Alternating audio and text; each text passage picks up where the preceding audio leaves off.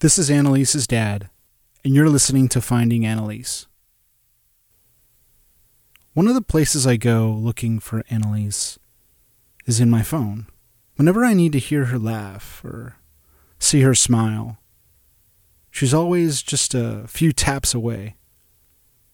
Here's one from 2017.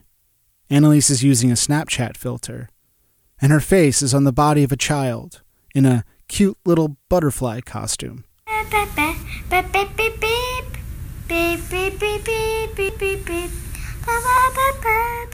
In this episode, I'm going to tell a story about an experience I had with a butterfly. And while some of you might think that a butterfly is just another bug fluttering about in the chaos and randomness of the world, you haven't seen what I've seen or felt what I've felt as a dad living on earth with a daughter in heaven. But if you were, and I hope you never are, you'd know that sometimes a butterfly isn't just a butterfly. It's a message sent by a loved one on the other side. My 43 year old wife died. I had a three year old and a seven year old. They would see little white butterflies. They intuitively would say, Mommy, mommy, mommy, mommy sending those butterflies, mommy sending those butterflies, mommy sending those butterflies. Am I going to correct them and say, oh no, that's stupid? That is the voice of author and grief coach, Tom Zuba. There are few people who know grief as well as Tom. His journey began in 1990 with the sudden death of his 18 month old daughter, Erin. Eight years later, Tom's wife, Trish, also died suddenly. And then, in 2005, Tom's 13 year old son, Rory, was diagnosed with terminal brain cancer. It was in Tom's book, Permission to Mourn A New Way to Do Grief, where I first learned that butterflies had a spiritual connection to the other side. I read Tom's book right around the same time that I had received the butterfly. I don't think that was a coincidence. In the chapter Signs, Symbols, and Messages, Tom writes, And you notice the butterfly appearing when you need to see it most, as if it knows the cry of your heart. And you wonder, could it be? that line that you read, it's the truth. Because I'm willing to see with new eyes and hear with new ears and feel with a new heart, the butterfly is soothing to me. It's soothing to me. Do I personally believe that my wife is somehow in that butterfly? Possibly. Look, I, I know there's no way to know exactly who sent me this butterfly, but I, I'm choosing to believe that Annalise had a hand in making this happen for me. I don't necessarily believe that she was actually in the butterfly, but I can't totally rule that out either. There's just no way to actually know. 30 minutes from now, we still won't know for sure. You know, my hope is by the time this story's over, you'll believe it was Annalise too. I received the butterfly in early June of 2020, about four months after she left her body. But my story doesn't start there. It begins one year earlier, in the spring of 2019, in Annalise's third grade class, and with her teacher, Mrs. Katrina Moore. One of the most fun activities we did in third grade was raise and release butterflies last spring.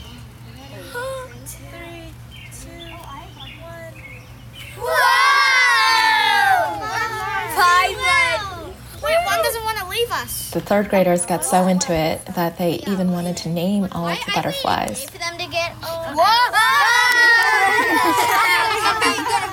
Of course, we were rehearsing for the third grade show, and so they all had their, um, you know, their roles in the show on their mind. And so one of the butterflies was named Betsy Ross, and Annalise's part in the third grade show was Martha Washington. So she wanted to name one of the butterflies Martha Jr. There's still one up there that's not ready. There's still one that's not ready. No, that's Martha Jr. When it was time to release the butterflies, one of them was reluctant to leave us. I ushered it onto an orange slice and I placed it by the Roberts garden. It was the students' recess time, and I told them they could all go and play. The butterfly would leave when it was ready, but Annalise wanted to wait. So she sat with her friends on the bench by the garden.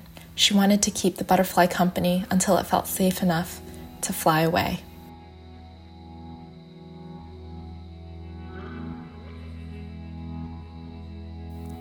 Butterflies show us that life requires us to go through big transformations. Just three weeks after Annalise's class released their butterflies, the tumor inside Annalise's brain begins to grow and make her feel unwell, transforming our lives forever.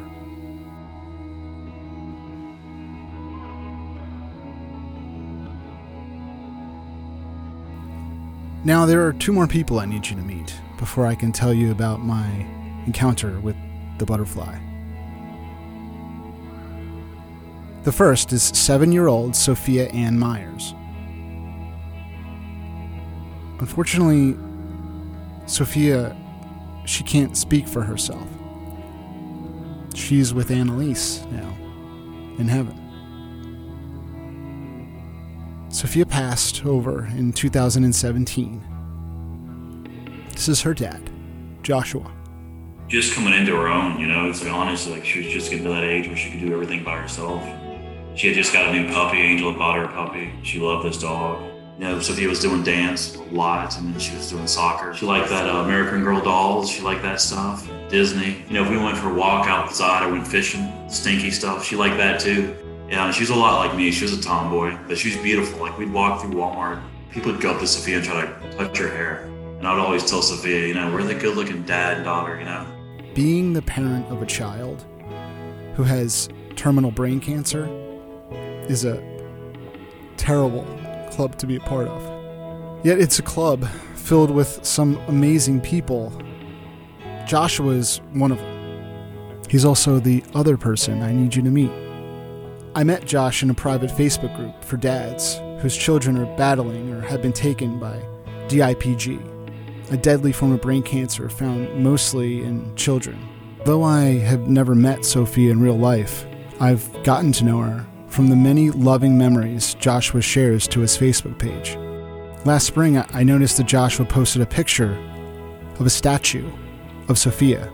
It's a near life size sculpture of her as she holds a butterfly on her finger. Another rests on her shoulder, a dragonfly in her other hand. The bronze sculpture, created by Lindsay LaCroix Petchel, stands in the butterfly garden outside Mary C. O'Keefe Cultural Center in Ocean Springs, Mississippi. I don't know about you, but you want to be able to touch her and hold her again, you know? So I go down these rabbit holes on the internet, you know, like at one point I'd reached out to, I think it was Michigan State. They do those um, images where they'll look into the future to see how they age, the kids age, stuff like that. So I'd reached out to people to do that stuff. And then I thought about the statue. I have a friend who, um, she lives in Virginia now. She's from the coast. And her and her mom do uh, sculptures like that. On one hand, I thought it, you know, people people would see it and bring recognition because we have a plaque.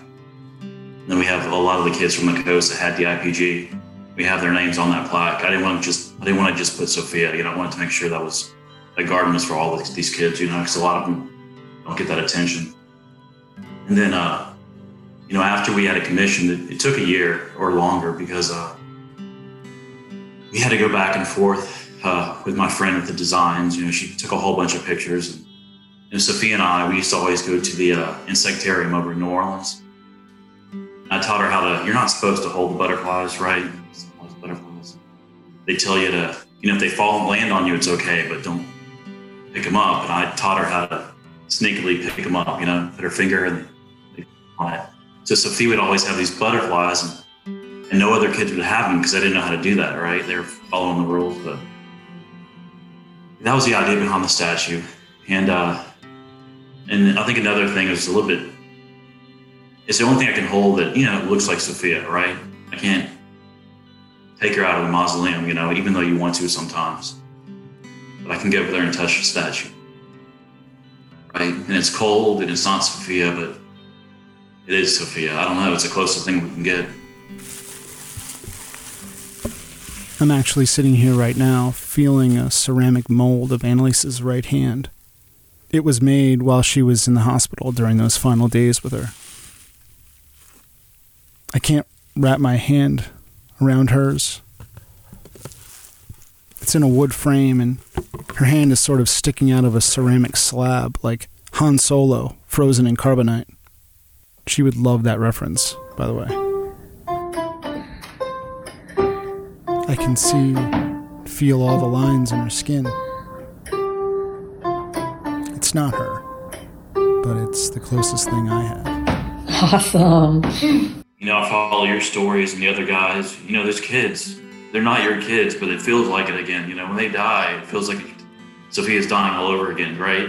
And you don't, you know, you know, you're like, if I didn't keep up with this, you know, it wouldn't be so sad maybe, but you feel like you, it's your responsibility. I do, right? It's the least we can do. Josh and Sophia's mother, Angel, have created the So So Strong Pediatric Brain Tumor Foundation with a mission to play a part in finding a cure and to raise funds for families traumatized by this disease. Traumatized. That's certainly an accurate word for what we go through. I watched my daughter lose her balance, her sight, her speech, her smile, her walk, her hair, her ability to swallow, and ultimately, her breath. And yet, as each new symptom invaded, I masked my horror with smiles, gifts, activities, visits, and, if need be, a lie. To her, to myself. The reality of what the future held was just too much to handle. I'm like you, you know, even though it was that bad, you know, and they said there's a 0% chance of survival, I kept thinking, still, that was a year ago, you know, that was six months ago. Good God, you know, we have like Elon Musk is sending thousand satellites into space, right? Can we not figure this out? You know, there's no way, you know? There's no way there can be a disease this horrible. Like, you know, I still don't think about that all the time because it hurts too. It's too sad, you know, like the fact that they were trapped in that body for a couple months, right? Couldn't do anything, and yet they were fully aware. And people, I don't think other people will ever understand that, you know, no matter how much we tell them they will not understand.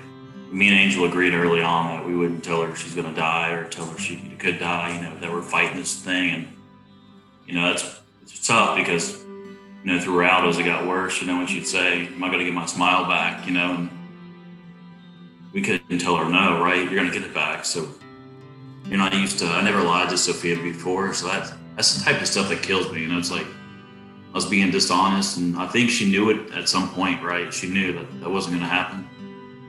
But I remember towards the end, you know, when she was at the house and she couldn't move or anything. Even a couple days before, I looked at Angel. I'm like, "Tell me she can make it," you know. You know, you have to have hope. I didn't want to scare Sophia, you know. I wanted her to be like a little girl as long as she could, like a normal kid. So and we were I'd read her books about heaven, you know, and the, I think it was like the day before she passed away. Um, she was looking off in the corner. Angel was a lot more religious than me. Still kind of pissed off at God, you know, but Angel's like, Sophia, what do you see in the corner? You know, and Sophia's looking off and she can't talk and barely move her head. She says, uh, you know, you, is it an angel? Do you see an angel? Because I was like, don't say that, you know, it's giving up hope. You know, I don't want to see a damn angel, you know, go away, right? Go back, leave her here. Sophia nodded her head, yes, you know. Now looking back now, like that makes me feel selfish, right? Because I didn't want her to see an angel, but that was the best thing, right? At that point. I don't know. I think it's very natural to be selfish in that moment. You know, to, to want to hold on tighter. I think that's especially true when it's the one person in the world you love more than anything who is slipping away. But what Joshua is describing here is a phenomenon that's been witnessed and recounted by palliative care professionals and family members who were there at the moment of death of a loved one. Could it actually be an angel that they are seeing? Maybe a family member I find great comfort in believing there is someone there to show our loved ones the way as they cross over. I imagine my Nana being there to welcome her, to hold her hand, to guide her. And although I had told myself this, the second that she left her body, all of that didn't matter. I was broken, just destroyed. I didn't want her to go.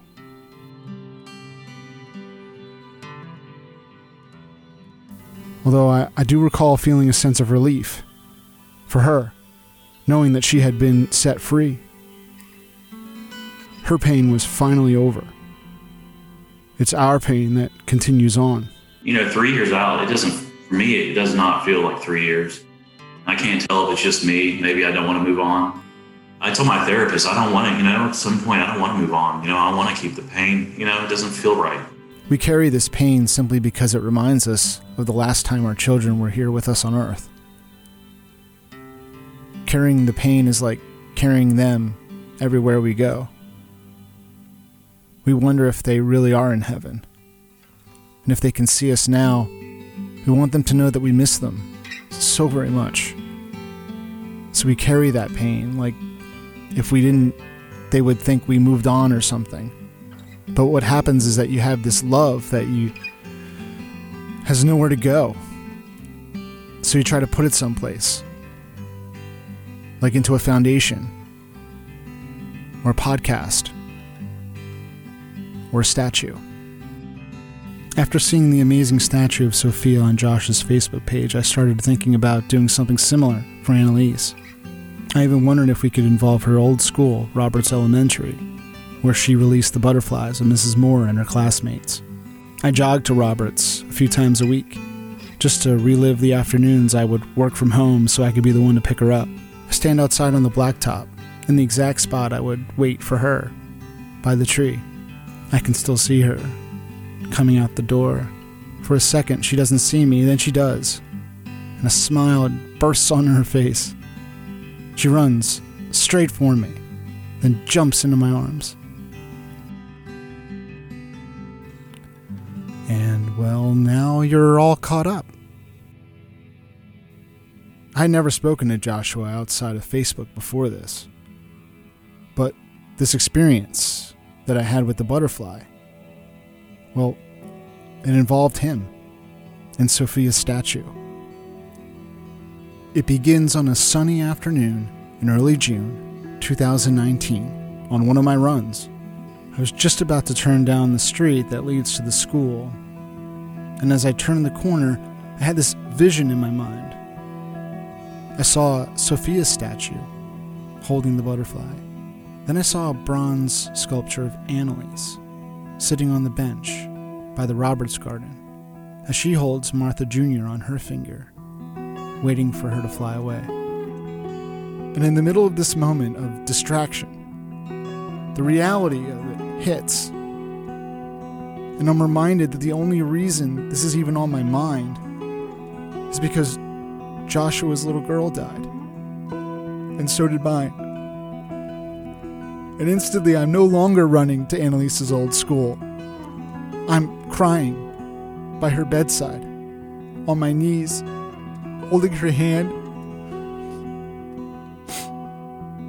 And at that exact moment is when it appeared.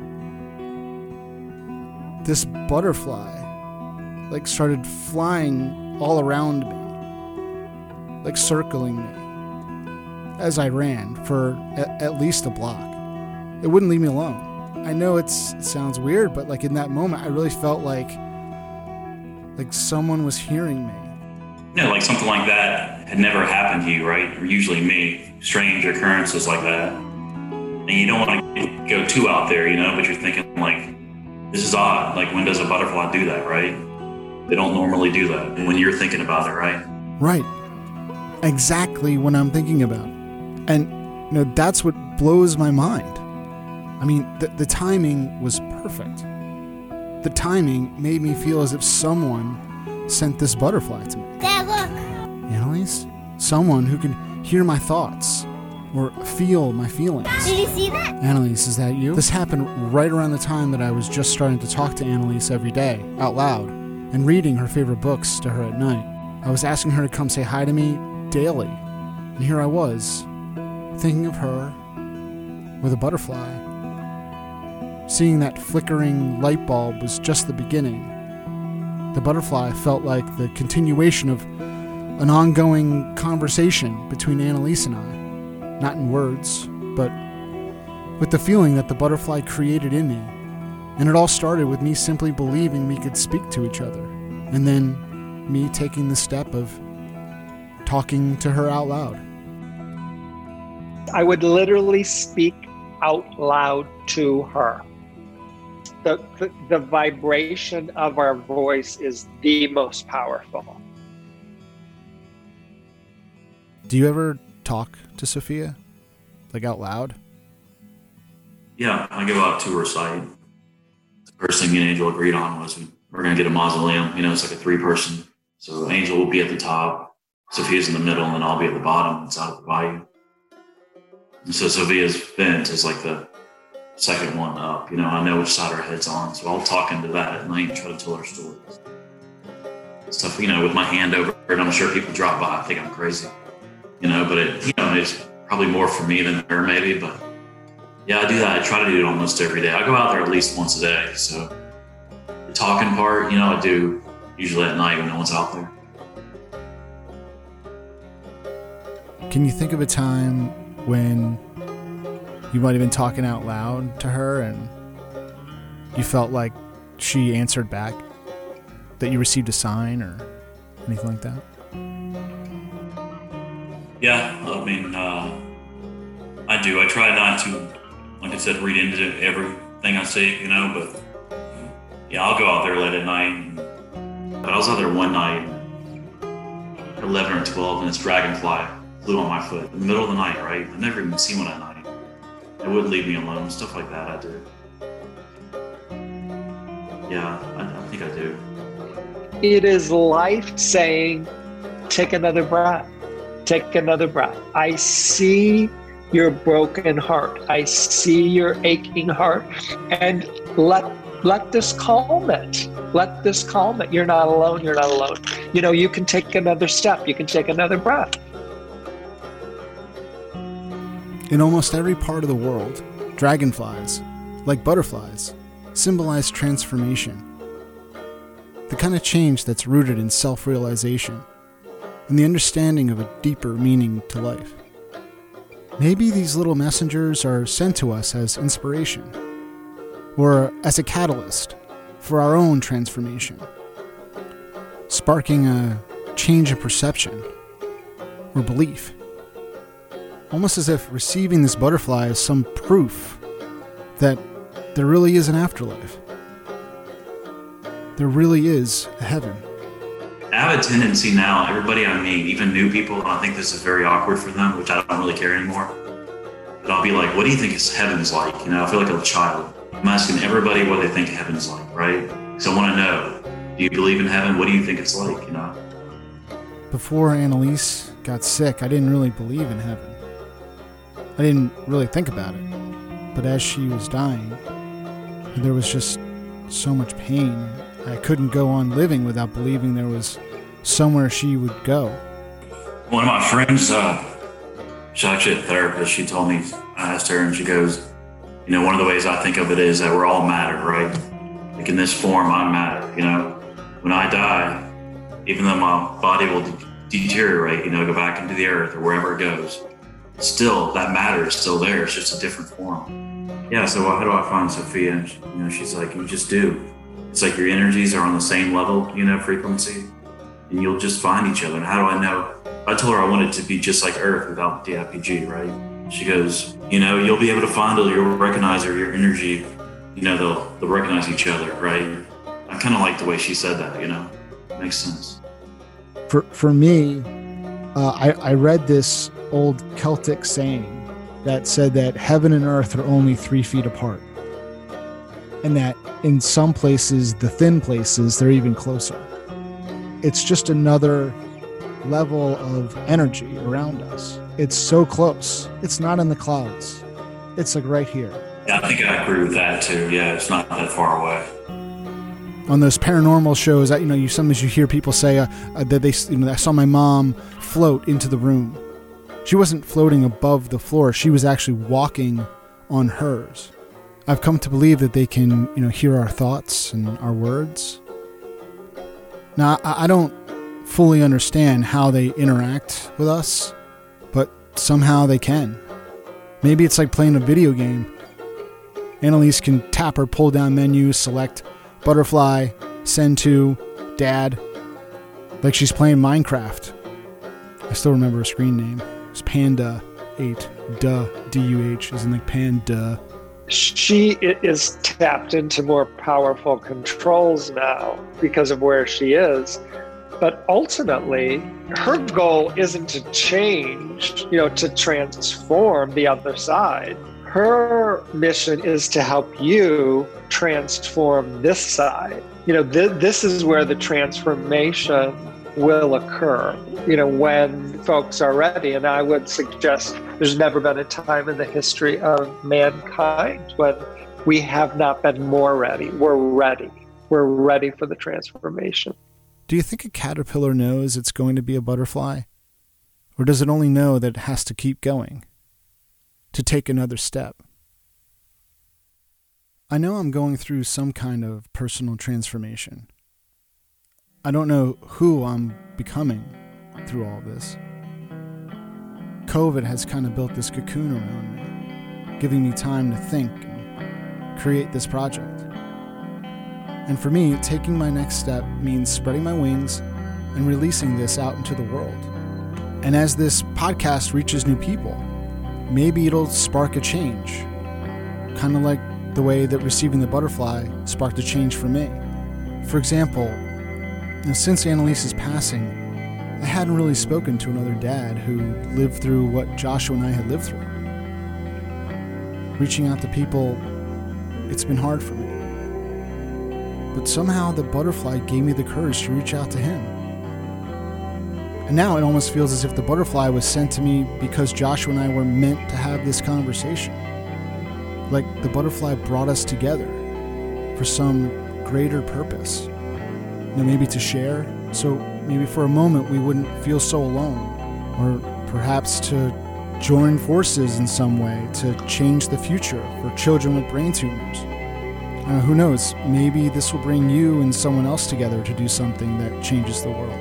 Like you, your daughter, you know, our kids were the ones that were going to change the world, right? And they did, you know. But I don't think they had to die to, to do that, you know. I wish they didn't. I think this is like this is what God, what you're doing to me, this is more important, you know, spreading the message and stuff. And the one thing me and you can do in our lives, I don't think there's anything more important we could ever do.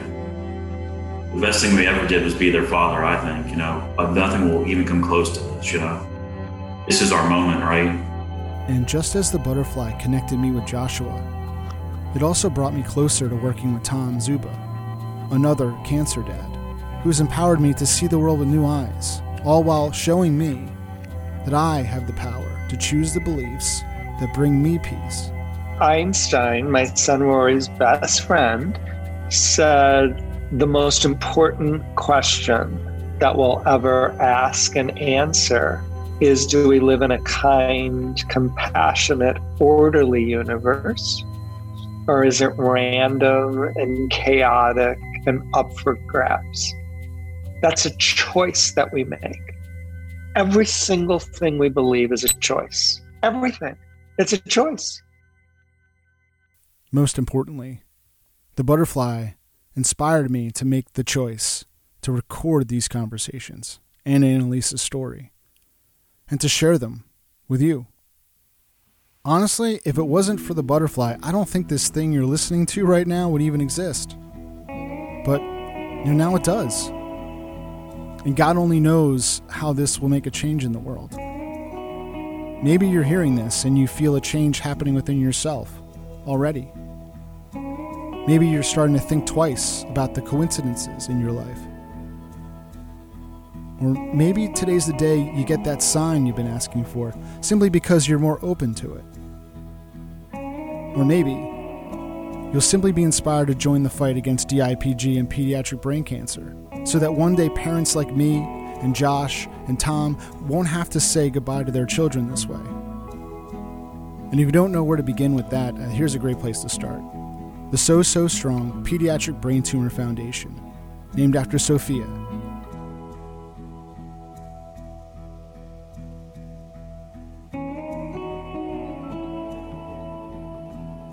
My son started kindergarten this year, and his teacher grew and released butterflies, which we got to watch over Zoom. Since I'm home helping him with his remote learning, I learned that monarch butterflies migrate to Mexico for the winter. I like to think that Martha Jr. stopped by Sophia's statue down in Mississippi on her long journey to Mexico.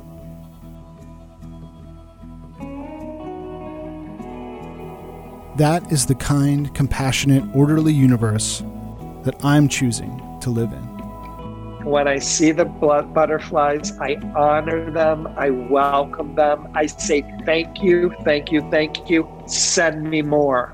Send me more. Thank you, Annalise. Thank you. Now, send me more, please sweetheart? Send me more.